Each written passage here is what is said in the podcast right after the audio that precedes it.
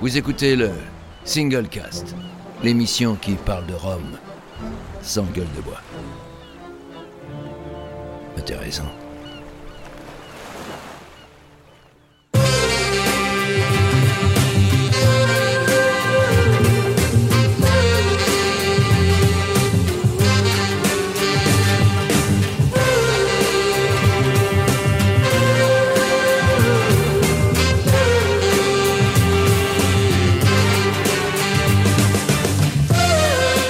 Le Single Cast, l'émission qui parle de Rome sans gueule de bois.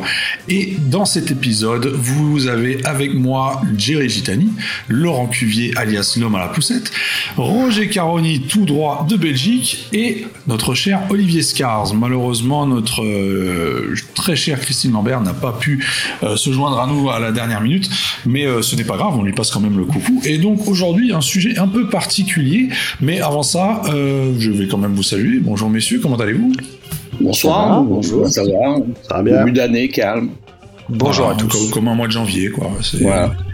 euh, rien, de particulier, j'imagine.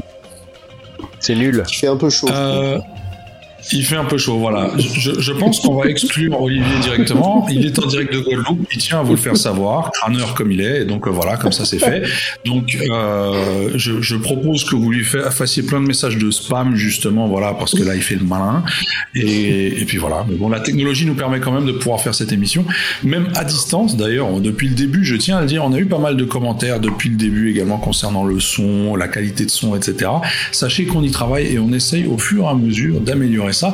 Malheureusement, ce n'est pas très simple parce que toutes ces émissions sont quand même pour l'envers du décor, les gens que ça intéresserait éventuellement, enregistrées à distance, ne vivant pas tous dans la même ville, au même endroit, dans, et, et n'ayant pas un studio surtout à notre disposition. Tout ceci est donc enregistré euh, via Internet avec euh, la possibilité du coup par contre de pouvoir travailler avec des gens qui sont parfois loin, parfois très très loin, et ça dans euh, la meilleure... conjoncture, si je puis dire. Et, euh, et donc voilà, et c'est pour ça que des fois, en fonction des, situations Wi-Fi de l'un et des uns et des autres euh, et des connexions, etc. On a quelques problèmes de son qu'on essaye quand même euh, tant bien que mal de- de réduire ou d'améliorer. Voilà. Et donc on a comme comme je viens de vous le dire Olivier Scars qui est donc euh, en Guadeloupe actuellement. On a notre cher Géry Gitani ainsi que euh, Laurent qui sont donc du côté de Paris, moi-même Benoît du côté de Berlin et Roger en Italie. Donc une émission multiculturelle internationale et écoutable par contre de En Italie. dans le monde. Et Il c'est ça qui. Il est au Japon. Pardon? Mais non, mais Roger. Roger, il est... mais non, Roger, à Trinidad, euh, Caroni, tout ça, non Ouais, et d'ailleurs, Je- euh, je- je voyage entre de les la deux. Je ramène je des le fait qu'on avait intégré le podcast, enfin le, la- le top 100 des, des, des, des, des podcasts, pardon, Food France. On vient également d'intégrer le, les charts dans euh, les podcasts Food Belgique. Voilà. Et je pense que ça, Roger, on te le donne. Ah, Voilà. Voilà. Tu pourras crâner auprès Merci. des copains. Vive nous Vive la Belgique Vive Merci. le roi Merci. Alors, avant de passer au sujet du jour, justement, Roger, je pense que je vais te passer, euh, passer l'antenne, passer le micro, parce que tu as peut-être quelques news pour nous en cette début d'année. Oui, oui, oui. Donc, euh, il y en a quelques-unes. Malheureusement, la première, euh, c'est un décès. Donc, euh, Yesu Perso, qui était euh, le chairman de Demerara Distillers Limited, est décédé euh, ce lundi à l'âge de 93 ans.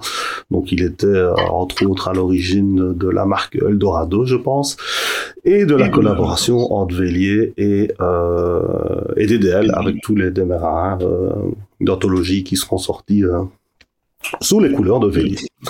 Euh, Savannah vient de présenter deux singles casques très limités, du coup plutôt compliqués à avoir. Donc c'est deux nouveaux Wild Island qui sont des rhums traditionnels Grand Arôme millésime 2006, vieillis en fût d'ex-cognac et puis ex-armagnac. Donc il y a réduit et un full. Et je pense que c'est fini. Donc euh, voilà, pour ceux qui voudront les voir, il y a des photos, mais à mon avis, ça s'arrêtera là. Plantation. Parce que Encore. les news sans plantation, c'est pas une news, comme d'habitude. Donc cette fois-ci, c'est la collection Under the Sea. Donc ils avaient fait euh, euh, des, des- des- des oiseaux, si je m'abuse. Maintenant, euh, ici, c'est avec une baleine, je pense. Et donc c'est un rhum du Panama, millésime 2008. C'est un trésor d'âge et titre 45,7%. C'est en vente là maintenant. Euh, je pense que j'avais oublié des news chez Barriken, donc chez Monmi, mais il propose un Montebello brut de colonne qui était en gros 81,6%, donc c'est un rhum blanc. Euh, il est en vente depuis quelques semaines, voire quelques mois, donc voilà, j'ai loupé l'info, personne ne me l'a dit, euh, tristesse, mais bon, il y en a toujours, donc voilà, la news ne tombe pas à plat. Euh, de Spirits, pour rester encore en France, euh, vient de sortir à, Vieux Barbados en provenance de la distillerie Foursquare. Donc c'est un millésime 2006 qui est quand même resté 14 ans sur place et un an en Europe et il y a 360 bouteilles à 60 degrés 6 et c'est disponible maintenant. L'Allemagne avec euh, Spirit of Rome qui euh, repropose, enfin qui propose un Enmore 94 distillé à partir de l'alambic Versailles, donc un REV. Donc les derniers qui étaient sortis de 94 chez Rome Artisanal étaient plutôt bien réussis. Donc euh, on peut partir du principe que ce, fût devrait l'être aussi parce que je pense que c'est des fûts, frères ou sœurs, je sais pas comment on dit, frères je pense. Euh, présente euh, l'Andean Oak Casque. Donc c'est un rhum âgé de 14 ans qui a été fini en fût euh, en chaîne des ordres. Donc on en avait déjà parlé, je pense, Benoît, qui l'avait dégusté euh, lors du UK euh, Rum Fest. Voilà. voilà, là c'est officiel, il est, il est disponible. Et j'ai vu passer tantôt une photo d'une version blanc de la baie des trésors.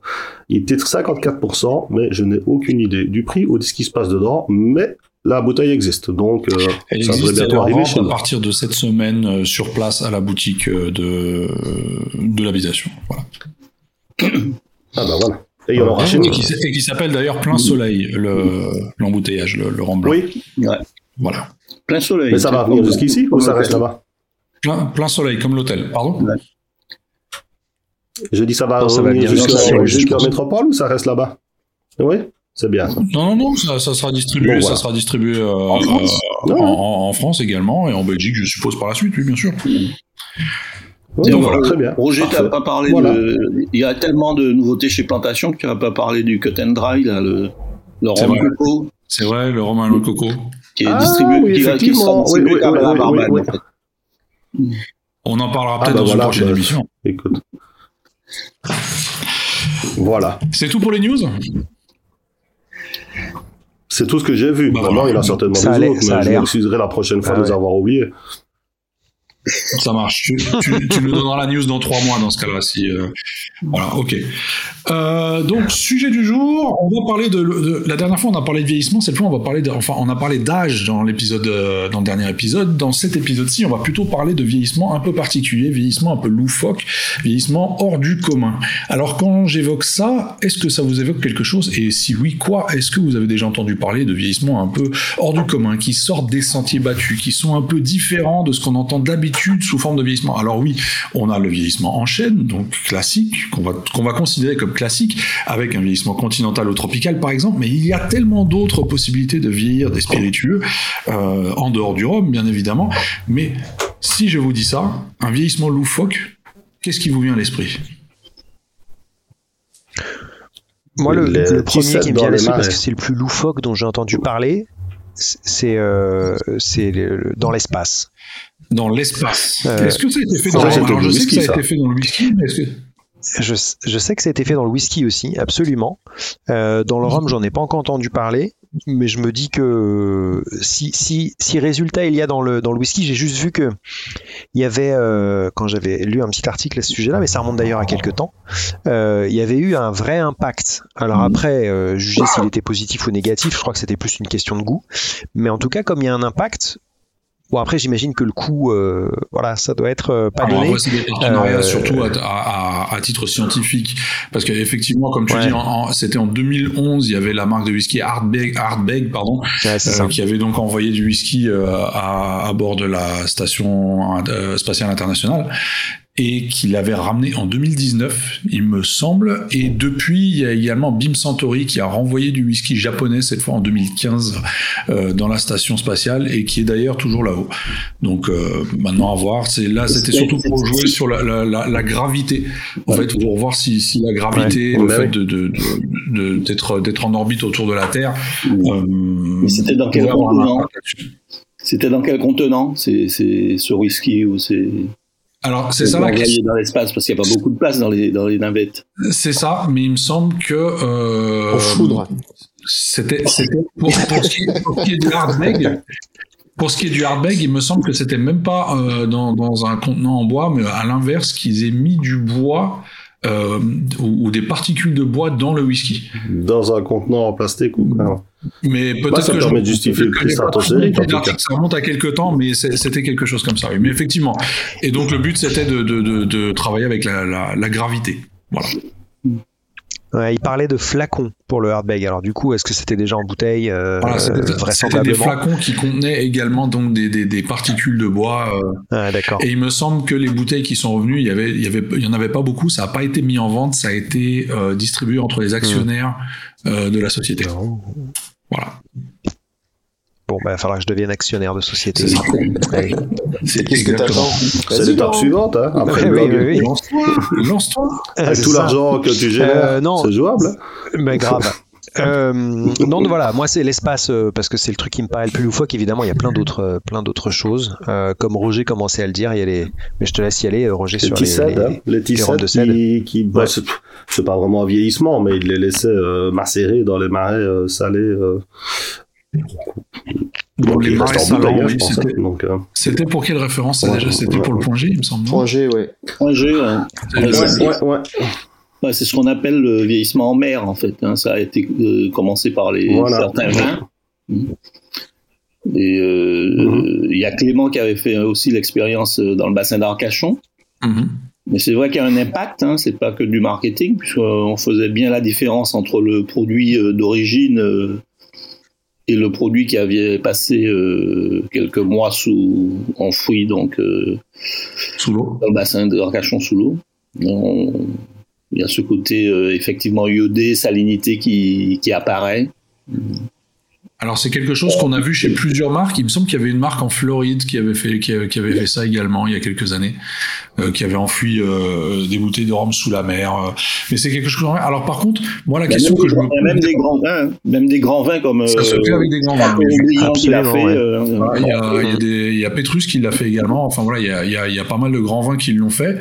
Après, moi, la question que je me pose, c'est à quel niveau se passe l'échange en termes de, je sais pas si vous le savez, je ne le sais pas, hein, euh, se passe vraiment l'échange en termes d'arômes, c'est-à-dire que le côté iodé, euh, sachant qu'une bouteille en verre reste tout de même hermétique, je suppose.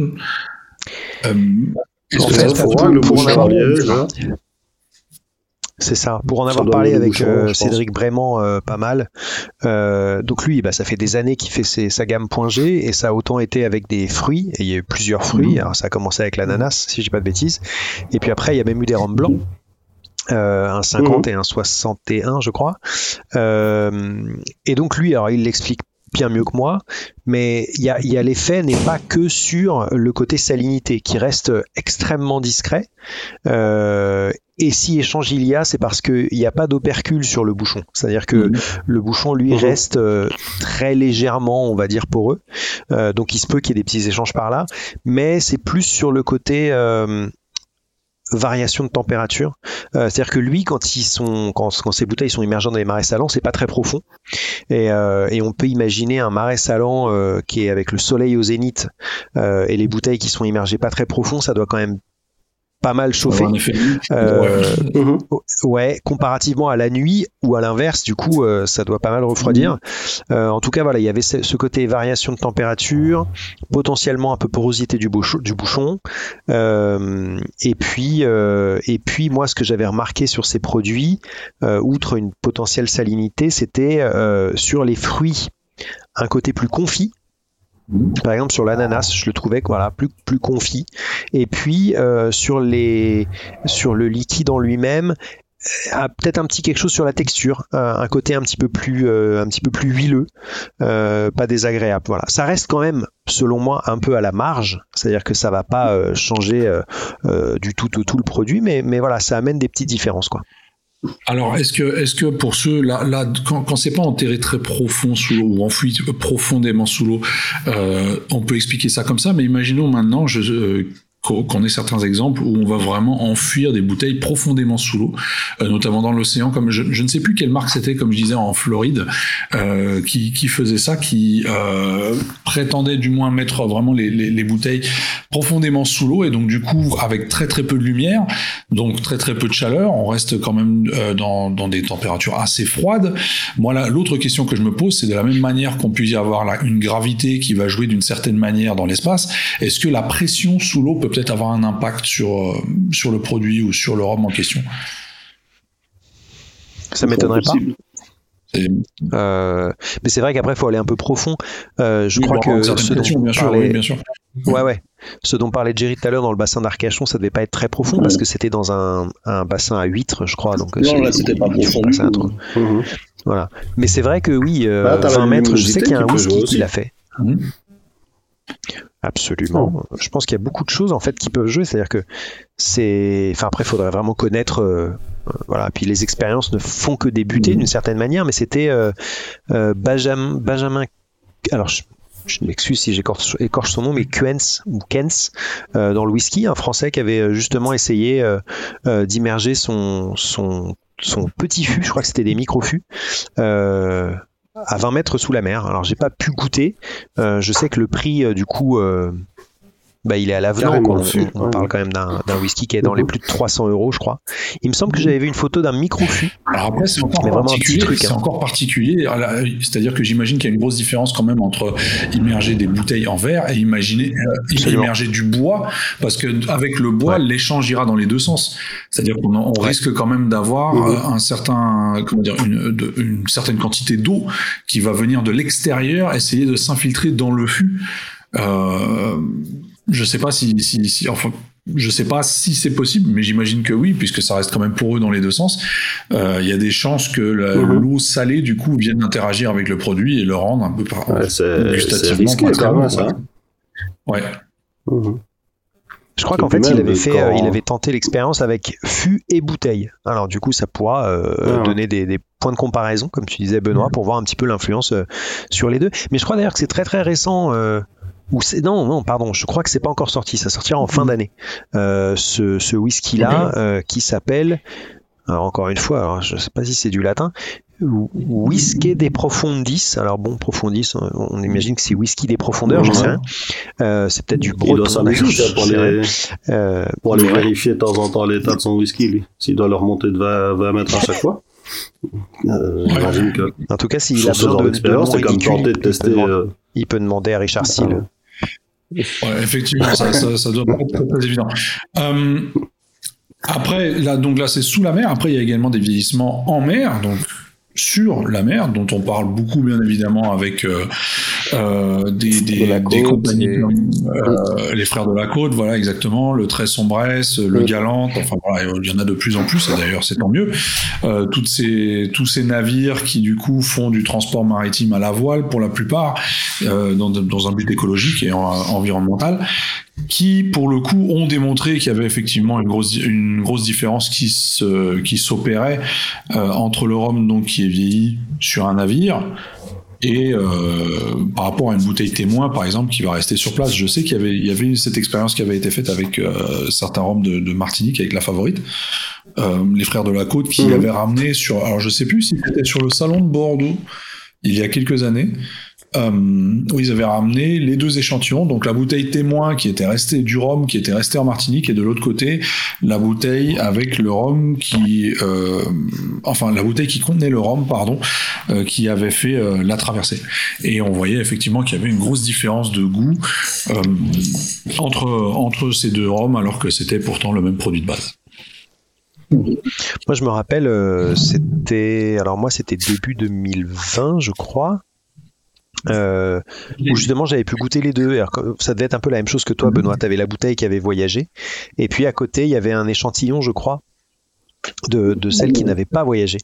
Euh, et en effet, il y avait des, des, des, différences. Alors, elles étaient sensibles sans être non plus euh, euh, révolutionnaire. On avait quand même le, même produit, mais, mais vraiment pour un. Alors que le voyage n'est pas euh, très long, il faudrait que je reprenne euh, mon article. Mais, je crois que ça se fait en moins. On dit que c'est intéressant. Ça dépend de la durée du, du voyage. C'est ça. On dit que le, vieillissement euh, en bateau en cale, c'est à peu près euh, 5 fois, 10 fois ben, plus. plus. Euh, mais tout dépend effectivement de la durée du, du voyage. Hein. On parle de vieillissement dynamique parce que le fût avec la, la, ouais, l'interaction beaucoup plus le vieillissement. Mm-hmm. Je, rejoins Laurent sur la dégustation euh, des, des fameux samples avant-après dans mon souvenir, il faudrait que je retrouve euh, la note de dégustation que j'avais fait, mais il me semble qu'on parlait de, de trois mois, donc effectivement pas beaucoup plus sur le, sur le voyage. En revanche, effectivement, ça a amené euh, non seulement un, vieillissement euh, plus rapide, comme disait Jerry, mais je trouvais surtout que ça donnait beaucoup d'ouverture. là où le rhum sans vieillissement dynamique était euh, assez concentré. Je trouvais que euh, le fait d'avoir euh, subi, même si c'est peu de temps de, vieillissement dynamique, ça lui donnait une ouverture des arômes qui était vraiment nette. Et vraiment, on voyait une différence. C'est-à-dire que les arômes étaient les mêmes. Hein. Il y avait vraiment, pour moi, pas de, pas de changement à ce niveau-là. Mais sur leur expression, au nez et surtout en bouche, je trouvais ça vraiment flagrant. Quoi. Donc, intéressant beaucoup disent que ça développe en fait le bouquet, ce, vieillissement dynamique développe le bouquet, c'est-à-dire le, côté aromatique. donc euh, mhm. après, ça dépend de, du distillat de départ, évidemment. Comme, comme toujours. Hein. C'était euh, ce que Plantation Olivier, t'as raison, moi aussi c'était Guillaume qui m'avait envoyé les échantillons. Ouais. Et, euh, et, alors juste parce que je voulais en parler de la péniche, mais euh, sur les frères de la côte, moi je me rappelle que sur les, il y avait deux rhums vieux, euh, avec un avant vieillissement euh, dynamique et, l'autre après. Alors c'était pas juste un, il y en a un c'était avant le, que soit mis sur le bateau et l'autre après. C'était pas comme si le premier échantillon avait aussi vieilli trois mois, mais pas en dynamique. Donc déjà il y avait trois mois d'écart, je crois, de vieillissement. Euh, mais quoi qu'il en soit, sur un des deux fûts, euh, la différence était minime et sur l'autre, je l'avais trouvé beaucoup plus importante. Donc en plus, ça dépend évidemment du, produit de base. Euh, et sur le deuxième, je crois que c'était celui qui était à plus, plus haut degré, donc qui devait être dans les 56 degrés, quelque chose comme ça. C'était le fût 60. et en effet, là, j'avais trouvé qu'il y avait une vraie différence avec beaucoup plus de, de gourmandise sur celui qui avait passé quelques temps sur le bateau. quoi. Donc euh, ça a un impact, c'est sûr. Sur la péniche, alors sur la péniche, c'est un petit peu plus compliqué parce que euh, pour en avoir parlé avec euh, les gens de plantation. ouais, vas-y, vas-y. Pour, les gens, est-ce que tu peux juste rappeler cette histoire de péniche pour les gens qui l'auraient peut-être pas suivi? Parce que ça reste. Ouais. En deux mots, c'est donc les rhums plantation et les cognacs ferrand, la même maison, qui ont remis à jour, si je puis dire, une péniche qui est amarrée euh, à ici les Moulineaux, en région parisienne, sur la Seine. Euh, et dans la cale de cette péniche, ils ont installé des racks spéciaux pour pouvoir y mettre des fûts.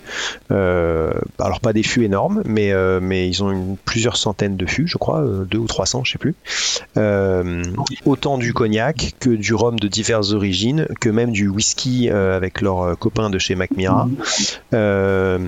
et, et donc voilà, donc ça a plusieurs euh, buts, on va appeler ça cette expérience ou cette aventure, euh, et c'est avant tout euh, c'est pas vraiment pour le vieillissement dynamique en fait, c'est plus pour le côté très humide euh, puisqu'en fait la, la, cale elle est, elle est même sous l'eau. Euh, vieillissement dynamique, c'est sur une péniche, c'est sur la Seine, il n'y a pas un roulis de, de Ils ont quand même, ils ont quand même euh, mis au point un système de vérin pour reproduire le tangage. Hein, et donc, Absolument. donc ça va quand même, ça va quand même jouer le, ce côté-là. Ouais, si la scène est vraiment trop calme, ils peuvent mettre, euh, voilà, mettre en action ce, système.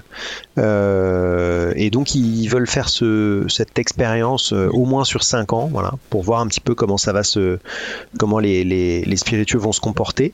et puis, alors, information intéressante, même si euh, c'est pas directement lié au, vieillissement loufoque, mais euh, euh, chacun est libre ou va bientôt être libre de d'acheter un fût sur cette péniche justement pour alors sans doute à plusieurs parce que j'imagine qu'un fût ce sera pas donné, mais en choisissant l'origine, donc j'imagine Barbade, Jamaïque, voilà. Je crois 2000 euros, donc, 2500 euros un fût. Bah après, ça dépend ce qu'il y a dedans, j'imagine. Mais euh, voilà, avec la possibilité de venir voir régulièrement son bébé, euh, comment il évolue, etc. Voilà Benoît pour le. je pense, Roger. D'ailleurs, je crois que Benoît a acheté un fût pour le single cast. Euh, Donc il faut qu'on aille. Ouais. Trois même. Euh, alors justement, tu disais, le, but étant euh, de, Alors c'est intéressant parce qu'on passe vraiment d'un type de vieillissement à un autre, et là on, enchaîne parce que là tu dis qu'ils ont donc recréé ça pour recréer des, conditions d'humidité exceptionnelles. Et ça également, c'est quelque chose qui est souvent recherché par certaines, certaines distilleries dans les chais.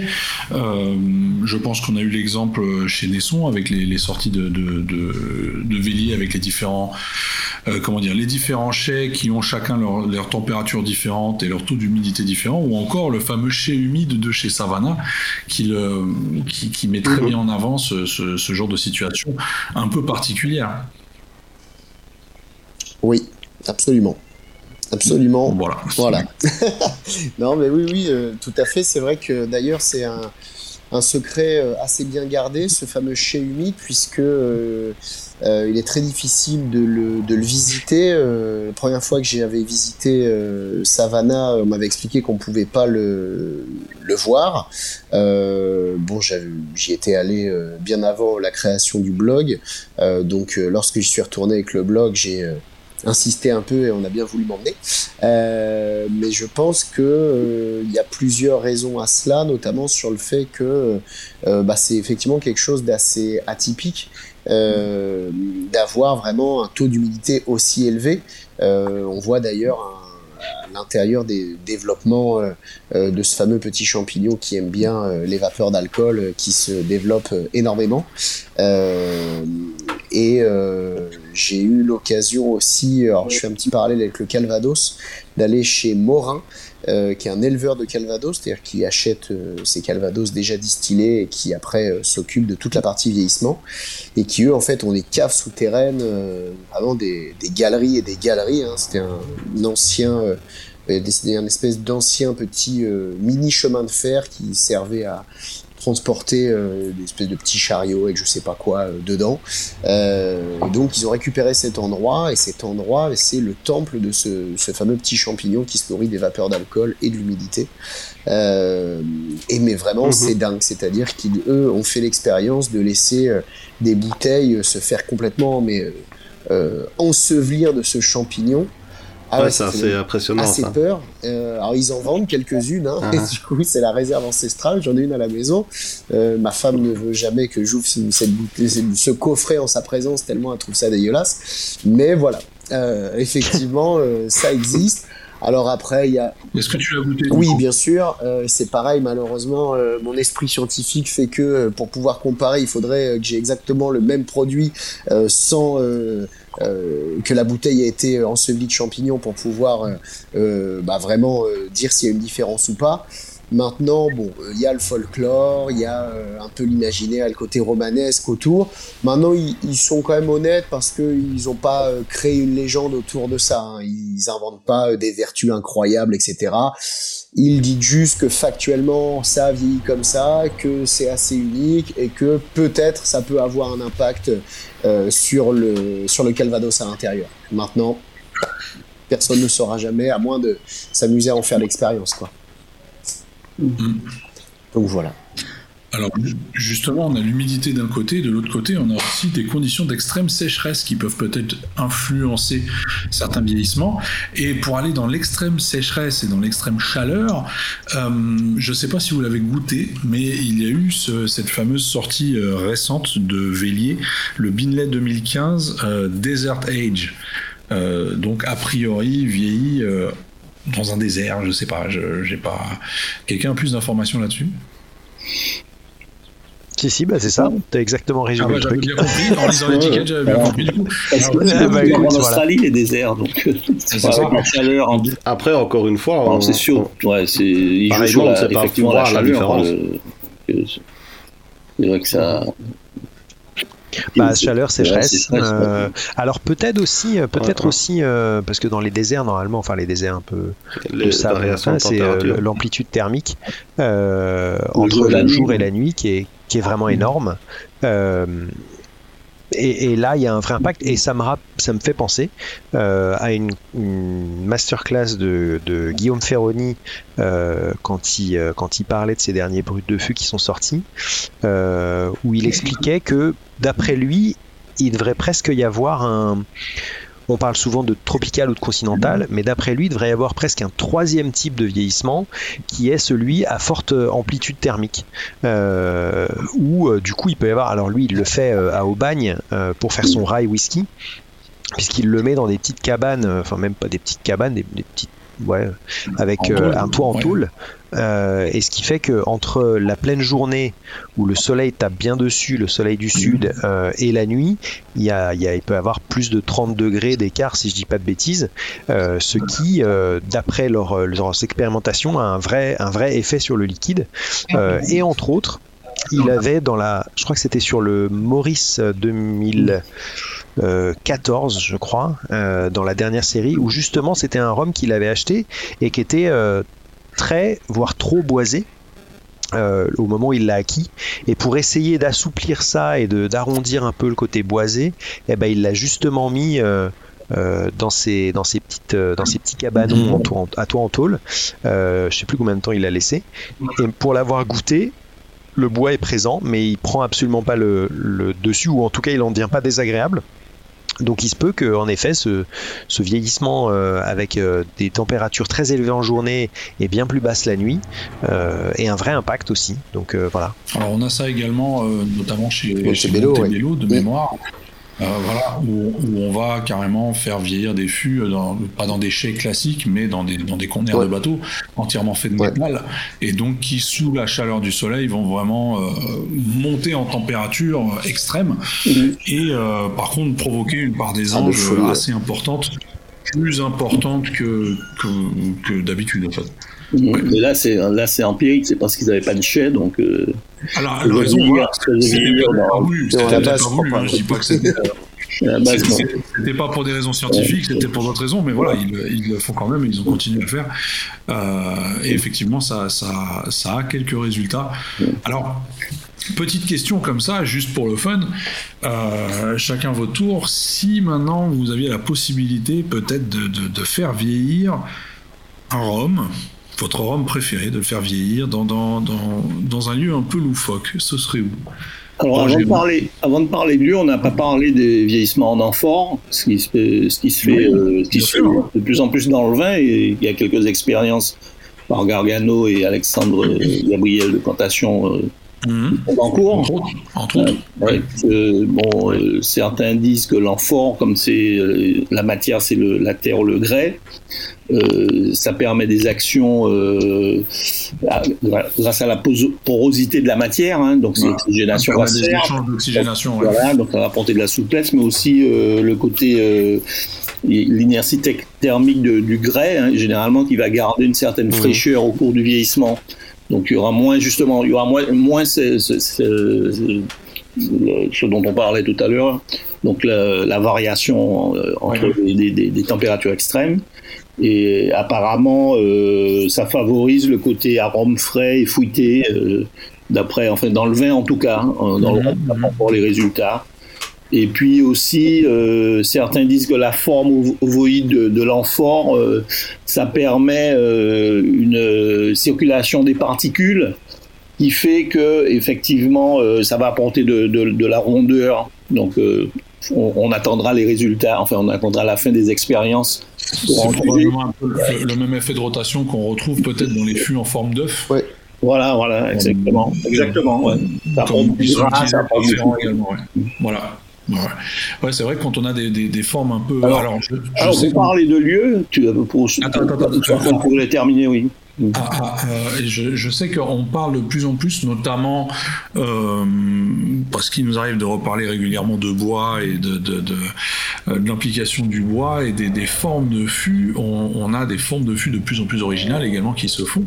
Euh, notamment, j'ai vu ça récemment, des, des, des fûts carrés enfin cubiques plutôt, euh, qui ont l'air. Alors je, je, sais pas trop, je, je sais pas trop quoi en penser en fait. Est-ce que ça a un réel impact ou pas, ou est-ce que ça a juste été fait pour des questions de logistique, parce qu'effectivement j'imagine que bah, ça va être plus simple à transporter peut-être. Prends ma place. Et où? C'est chez Foursquare euh, non, non, non. Pas bête Euh, enfin voilà, il y, avait cette parenthèse là également. une petite chose oui, aussi. Donc, voilà, donc si vous avez la possibilité. si, vous avez la possibilité de faire vieillir un, rhum quelque part d'un peu loufoque, où est-ce que ce serait? Alors moi, je, ferais ça euh, dans les dunes d'Osgore. Dans les dunes de sable, parce qu'on n'a pas parlé de ça, mais il y a des, expériences en vin, euh, enfouissement euh, dans le sable, notamment les, les, vignerons de Tursan, de la région de Tursan, qui font ça, et dans, ils enfouissent ça dans le sable sous les, dunes d'Osgore. Donc moi, je ferais la même chose à la Cano, hein, puisque je suis pas loin.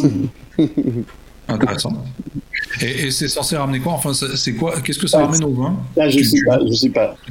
J'ai lu que ça se faisait dans le vin, mais j'ai. Ça croque sous la dent. De l'impact de, de, ce que ça apporte au vin, euh, je, je, sais pas. J'ai pas, pas lu les, résultats. D'accord, d'accord. Sinon, Laurent? Euh, moi, euh, tu parles vraiment de mon rhum, mon rhum favori ou mes rhums favoris. je pense les. On n'a pas besoin de les vieillir, j'imagine. Alors si, je pensais à dans, ma bouche, dans mon estomac, principalement. C'est un très court du coup. Très très court, euh, mais comme ils sont déjà parfaits, un petit peu dynamique, ça dépend ce que je fais dans la journée. Euh, et, et, puis euh, non, mais comme ils sont déjà pas loin de la perfection, autant pas rallonger le vieillissement trop. Donc, euh, Alors tu rigoles, mais ça me rappelle un peu, il y avait quelques années, il y avait le, je sais pas si vous vous souvenez, le fabricant de Lost Spirits aux États-Unis. oui, bien sûr. Ah, ah si. Le, type qui avait donc euh, prétendu pouvoir accélérer le vieillissement via un générateur de particules, je sais pas quoi.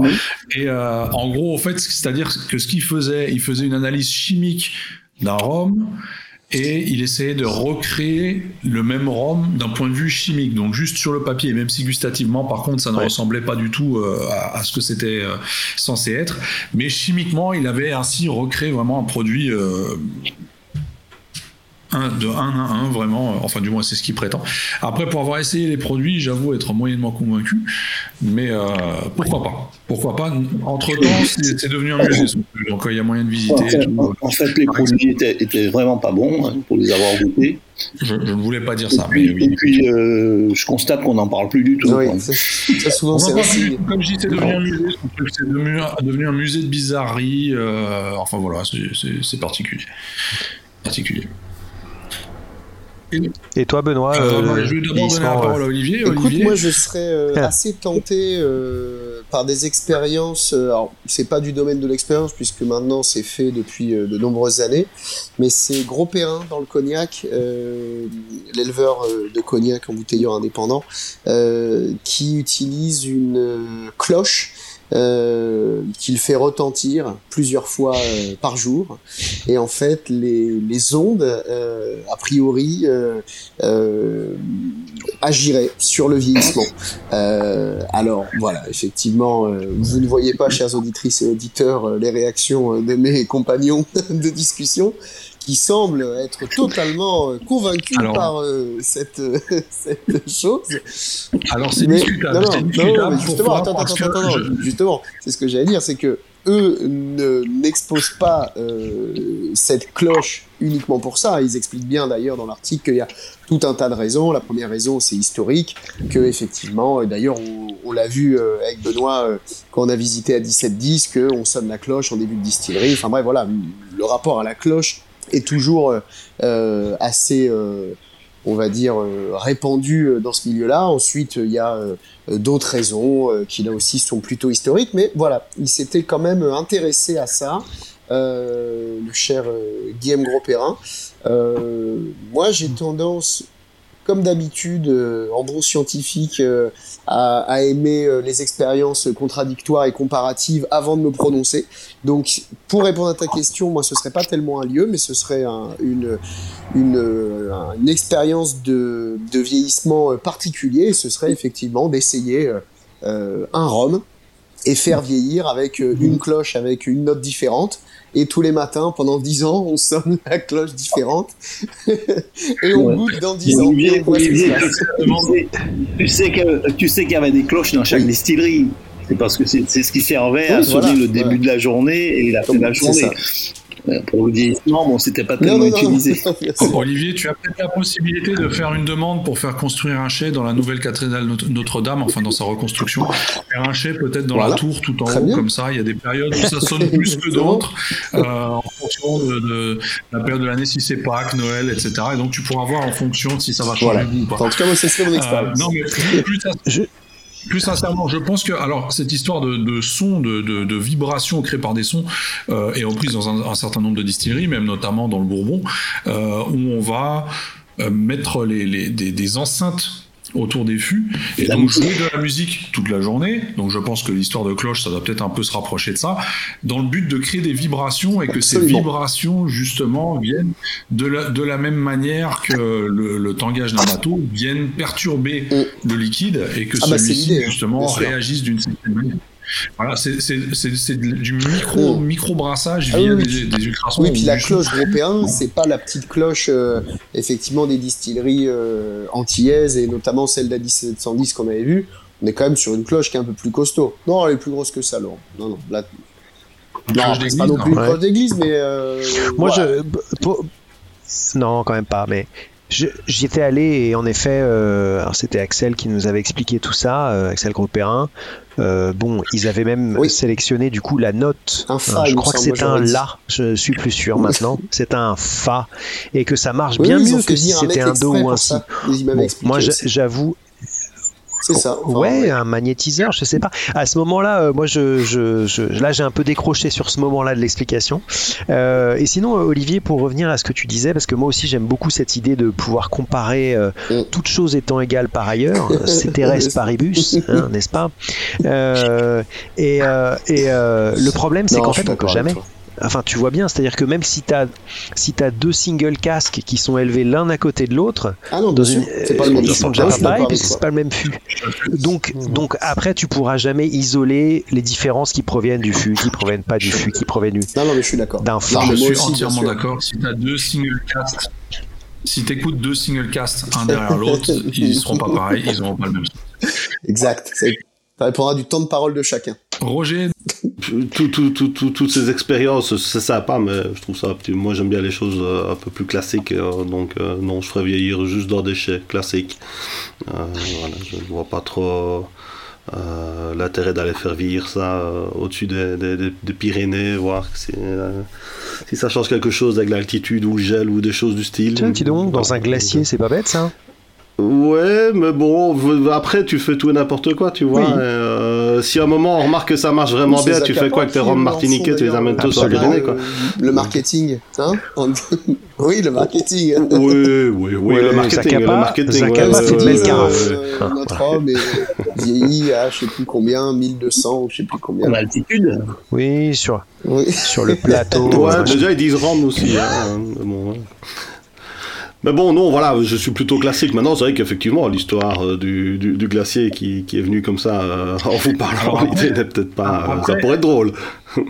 Après, il y a une distillerie, il y a une distillerie de whisky effectivement qui se trouve au fin fond euh, du nord de la Norvège, euh, dont j'ai oublié le nom et dont les flacons, se, se, les flacons valent vraiment très très cher parce qu'ils font tout en édition très très réduite et c'est euh, comment dire, le, les, produits sont vieillis à des températures négatives en permanence en fait. Et, D'accord. Oui, je pense. Bah, du coup, la part des anges, ils sont cool, quoi, là-bas, à mon avis. Je, pense que l'échange avec le bois doit pas être euh, très fluent C'est-à-dire que du coup, tu arrives à avoir un produit très vieux euh, sur le papier, mais qui finalement, gustativement, aura un goût assez jeune. Quoi.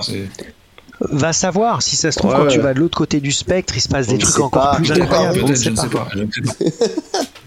Et, et moi, du coup, moi, du coup, si j'avais possibilité de faire ce genre de choses et vraiment aller dans l'extrême, euh, j'avoue que je suis assez fasciné par cette histoire de gravité.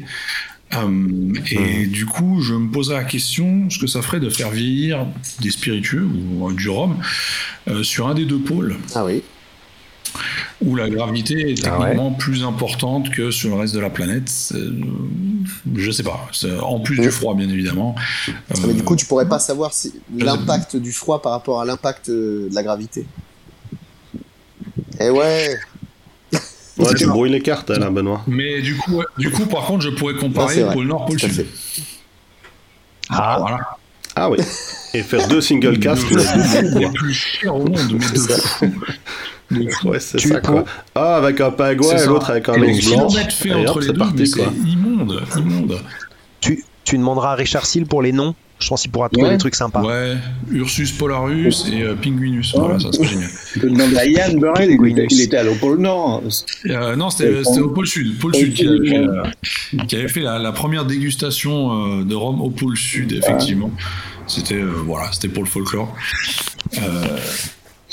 Donc voilà, cette émission euh, touche tout doucement à sa fin parce que le temps passe vite quand on s'amuse. Je vais attendre, je vais donner une chance à Laurent de m'interrompre. Est-ce que vous peut vraiment parler d'interruption quand tu me donnes la parole? C'est fait Pour te couper la Et eh bah du coup, je vais attendre que tu continues. je vais attendre que tu continues et je vais t'interrompre. Ça fait 10 épisodes que je déjoue ton truc en fait. bah je sais, mais à un moment, euh, il va falloir que moi-même je, déjoue ton déjouement. Dès le début de l'émission. Ouais, c'est vrai. Tu sais, quand il va dire et maintenant, les news de Roger. Et là, je vais faire non, pas du tout, pas du tout. Euh, si, alors, c'est vrai. Moi, je voulais parler d'un autre truc. Euh, peut-être pas, on n'en a pas parlé parce que c'est assez évident au final et c'est pas complètement loufoque, mais ça peut avoir des effets euh, vraiment importants sur le sur le liquide. Euh, c'est juste eh les utilisations d'autres essences de bois. Ouais, c'est pas loufoque effectivement. Sympa. Bah quand tu quand as goûté des trucs, non mais non mais laisse-le parler. Ne réagis pas Olivier, tu me casses mon truc. quand tu vois certains fûts, mm. par exemple utilisés sur des cachassas. Ou sur des roms brésiliens. Euh, parce qu'en France, on, commence à voir de plus en plus des, des essais avec euh, fût de châtaignier, euh, fût d'acacia.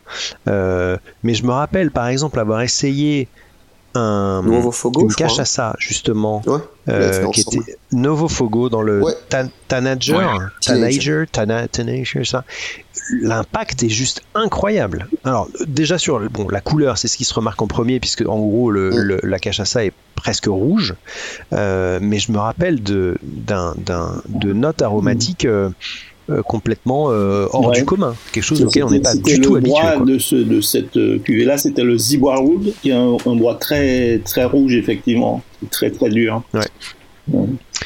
Et du coup, euh, quand on pense à tout, bah là, euh, Roger, tu parlais pendant les news mm. de Mount Gay avec leur, euh, mm-hmm. leur mm-hmm. chaîne des Andes.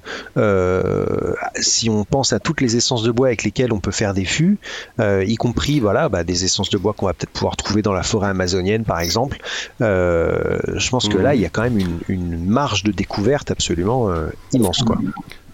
Trois-Rivières avait fait une expérience comme ça avec euh, le fameux 98, 98 2012 pour euh, la Maison du en Belgique. Une duel sur deux était en bois de châtaignier, je ah. pense. Donc, ce qui fait que techniquement le truc n'est pas AOC. Mais euh, ça avait été une expérience qui n'avait pas été renouvelée mais ce qui faisait que ce fût-là était un peu plus spécifique que les autres. Après, euh, comme d'habitude, voilà, on goûte, il est très bon, ou on aime ou on n'aime pas, mais on ne sait pas trop l'influence que ça a sur le fût classique, euh, vu qu'il n'a pas eu d'autres de 2012, euh, je, je, pense. Et il me semble que New Grove a fait ça aussi avec des, châtaignier. Des, des essences de bois euh, différentes. Ouais, ils avaient sorti trois, euh, trois séries comme ça, euh, mais ce n'est plus trop revenu. Maintenant, là, on pouvait voir des différences parce que je pense que c'était les rhums à la base du, mm. du, même distillat. Donc, donc oui, il y a déjà eu des expériences. Mais ce qu'il y a, c'est que par rapport à l'AOC, mm. bah, t'es bloqué. Quoi. Mais il y avait, ça, ça me fait penser à, un, un, whisky que j'ai goûté au salon Club Expert du gars là, en septembre, octobre, je sais plus, euh, où c'était la, distillerie Glen Glasso qui avait sur la série euh, Octave, ils avaient démantelé des duels euh, de Bourbon, de Pedro Rimedes et de Amontillado, je crois. Et ils avaient mis une duel sur trois de chacun de ces trois fûts euh, pour faire vieillir leur truc. Donc là aussi, après, si on part dans le. Ouais, voilà, tu peux vraiment t'amuser, puis alors, le champ des possibles. Et je crois que c'est Fer qui avait fait euh, rigolo. un chaîne d'acacia, pareil, 100%. L'ammonie aussi avait fait euh, vieillissement en, en fût d'acacia, pardon. chaîne d'acacia, ça rien euh, en revanche, là je vais plutôt me tourner vers Jerry, même si je ne doute pas que vous ayez tous la réponse. Euh, la notion de vieillissement en fût de chêne est obligatoire pour l'AOC Martinique, ça on est d'accord. Mais est-ce qu'elle n'est pas obligatoire aussi pour euh, d'autres termes, d'autres euh, classifications du rhum? Ouais. D'autres appellations Alors on a pour les IG, c'est sûr. Et pour le terme agricole. Oui. Mais Pour le thème agricole, on, ah est, on, est obligé aussi d'avoir un vieillissement. On peut pas faire un rhum agricole euh, en, fût d'acacia ou en fût de, de merisier, par exemple.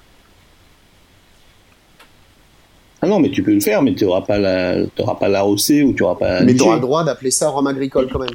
Mais tu pourras quand même t'appeler agricole. Voilà, c'est la que je par rapport à ça. Ok, ok. Parce que c'est vrai que quand on était allé faire une visite euh, et euh, une sélection euh, de single casque chez Plantation, eux qui sont toujours férus d'expérience et, et, d'essais, nous avaient fait goûter là aussi des vieillissements avec des, chais, des, des, des, fûts pardon, vraiment divers et, et, et variés. On avait assez halluciné, notamment sur tout ce qui est bois tropicaux, euh, où il y a vraiment euh, un monde qui s'offre, euh, qui s'offre à nous et donc au Rhum. bon, c'est pas. Du coup, avec la réponse que tu m'as fournie, Jerry, je trouve que c'est pas vraiment un problème puisque ça empêchera malheureusement tous les gens en AOC et en IGP de de le faire, mais tous les autres qui représentent quand même de très très nombreuses distilleries euh, pourront euh, se donner à cœur joie pour essayer quoi. Ben, ben tu, tu, as, tu, as, cité l'exemple de l'ammonie euh, tout à l'heure. En fait, c'était un mm. l'ammonie blanc acacia ah. qui a séjourné en fût d'acacia. Et du coup, il n'avait pas l'appellation, mais il était quand même en agricole, mais il n'avait pas l'appellation Martinique. Oui, il n'avait pas, pas, le, et après pas le Martinique. Je crois qu'il y avait eu un mini, une mini polémique à propos de ça d'ailleurs. J'ai toujours un peu de mal à, Bref. Mhm. Je vais, je vais euh, interrompre ma propre interruption. Et, c'est là que ça devient dur. Et, euh, je pense qu'il faut me célébrer. Euh, puisqu'on parle des essences de bois. Ouais, grave. le tiroir dans le tiroir. Et du coup, un autre truc dont on n'a pas parlé, alors aussi parce qu'on y est de plus en plus habitué, mais je pense qu'on voit régulièrement des innovations aussi là-dedans. C'est le vieillissement dans des fûts qui ont contenu un autre alcool, ou, autre chose, juste tout court. Euh, et on commence à voir des, associations un petit peu euh, euh, originales avec potentiellement des, triples vieillissements, enfin on va dire un vieillissement, deux vieillissements principaux puis un finish, une triple maturation voire quadruple, peut-être avec certains. alors on parle beaucoup de plantation, mais plantation ils le font beaucoup dans leur série single casque où, euh, où ils ont le vieillissement sur place, normalement euh, souvent en fût de Bourbon, ensuite en fût de Cognac euh, chez eux en Charente, et puis ils ont des partenariats avec d'autres spiritueux où ils vont peut-être mettre ça dans un fût de tequila, d'aquavit, de, de whisky tourbé, et que sais-je encore de bière absolument donc donc voilà ça aussi ça ça agrandit le, le, champ des possibles quoi. Ouais. ah oui non c'est vrai hein. Mais c'est pareil, après, euh, je pense que tout est possible, je pense que tout est intéressant, hein. je pense que pour peu qu'on soit un minimum curieux, euh, moi je suis fermé à rien pour, pour déguster, pour essayer. Après, dans ma consommation, euh, j'allais dire quotidienne, mais c'est pas vrai, mais en tout cas courante, je, je, je, je rejoins notre cher Roger J'aime bien aussi un côté un peu, euh, un, peu consensuel, un peu terre à terre. Peut-être que dans quelques années, on passera pour des vieux cons. Oh, oh, oh tu bois du rhum en fût de chêne, qui est con celui-là. Mais, euh, mais écoute, ouais, c'est vrai que autant je suis vraiment curieux de tout. Je trouve ça vraiment euh, tout ça très intéressant. Mais à la maison, t'as envie un peu de valeur sûre, quoi. En termes de, voilà. on est... Voilà, exactement. Et puis le problème de finish, c'est que tu peux partir vraiment dans tous les sens.